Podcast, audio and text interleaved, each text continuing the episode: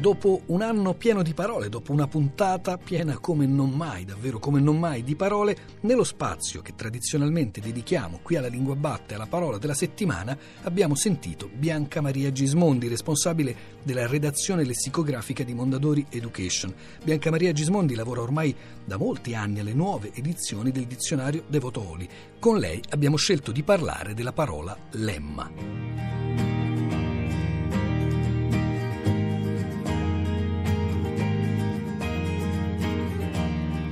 Bianca Maria Gismondi, cominciamo proprio dall'inizio. Abbiamo detto la parola della settimana è lemma, ma lemma è un semplice sinonimo di parola?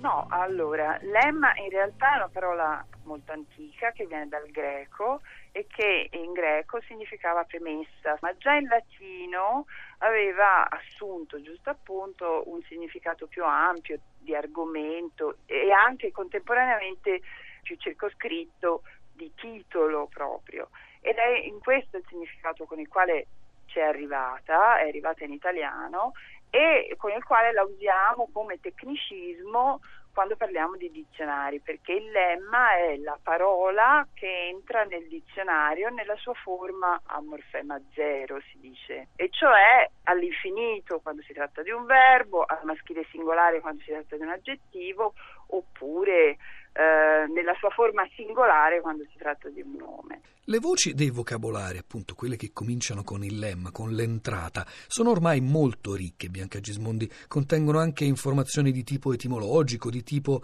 grammaticale, ma qual è la parte della voce che richiede più lavoro? Ovviamente tutti tutte queste parti richiedono delle competenze specifiche. Scoprire la storia di ogni parola richiede molto tempo e tanti confronti, tanti studi filologici. D'altra parte però invece tutto il resto del lemma richiede invece un lavoro continuo e costante di aggiornamento per il quale appunto ci avvaliamo del contributo di due autori studiosi di storia della lingua e di linguistica italiana. Ma c'è anche un lavoro redazionale, Gismondi, intendo dire c'è un lavoro sulla lingua utilizzata per definire le parole. Ecco, come, come, si fa a definire il significato di una parola senza usare però parole che abbiano a loro volta bisogno di essere spiegate? Questo è veramente un grandissimo esercizio potrebbe essere una specie di gioco di società, nel senso che veramente è un, uh, un lavoro di equilibrismo, e, però assolutamente indispensabile perché la scrittura dei significati di una voce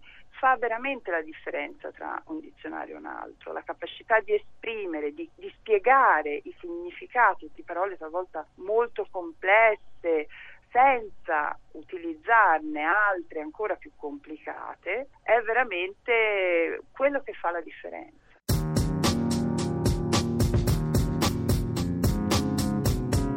Bene, eccomi al primo turno della gara delle parole difficili. Nessuno crede che io possa vincere, ma gli farò vedere io. Io mi diverto sempre con i cruciverba e così ho imparato tante parole che loro non sanno. Qual era quella parola di cui non ricordavo mai il significato? Ah sì, ecco, il panegirico non è un pane a forma di ciambella, ma un discorso di esaltazione. Mi sento stranamente calmo. Oh, ci siamo. Ora tocca a me. Ecco la mia prima parola della gara.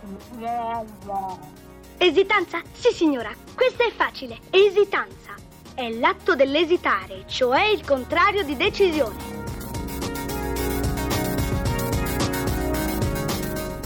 Bianca Maria Gismondi, c'è anche una selezione che viene fatta per scegliere le parole che devono stare, ricordiamolo, dentro a un dizionario dell'uso.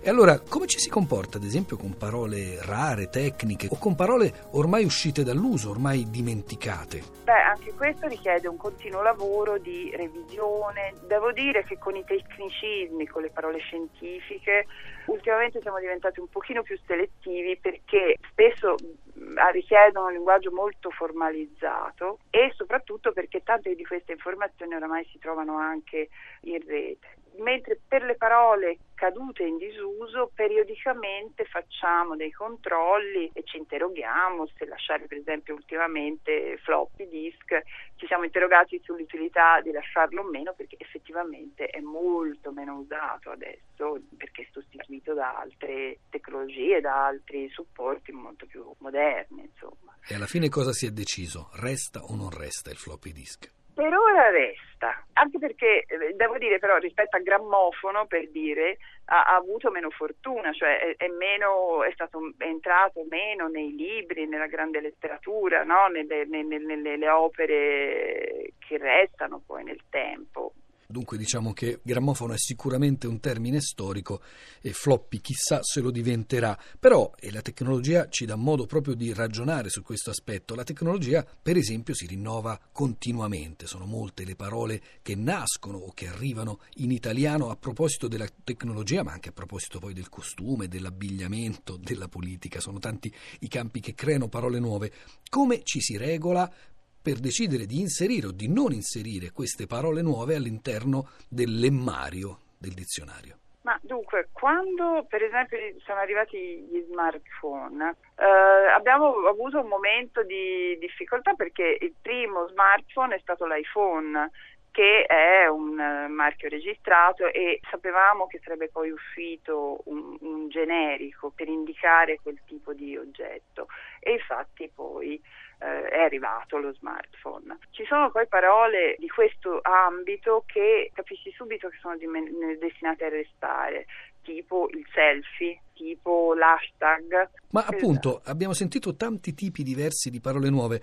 Qual è il tipo che desta più diffidenza o al quale si oppone più resistenza? Sono le parole straniere?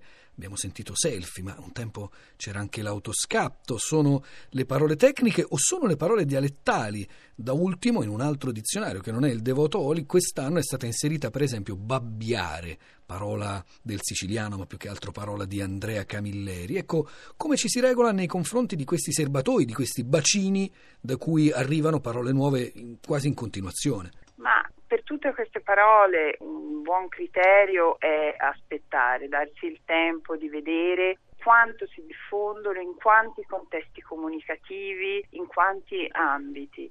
Per le parole tecniche, come dicevo, ci sono scrupoli tipo appunto marchi registrati, ambiti troppo ristretti, alcune parole tipo coding eh, è rimasta così, ma altre poi vengono sostituite e tradotte, quindi mh, basta appunto aspettare un attimo e la traduzione arriva. Invece per i regionalismi Babbiare è il frutto anche del genio di Camilleri che conoscendo benissimo sia ovviamente il dialetto siciliano sia la lingua italiana ha saputo trovare il giusto punto d'equilibrio per rendere il linguaggio che usa universalmente comprensibile. Però Babbiare eh, deve uscire dalle pagine anche di, di Camilleri, come altre parole sono uscite da quelle di Trilussa, di altri grandi autori che usavano il, il dialetto per entrare in un linguaggio dell'uso eh, della lingua italiana.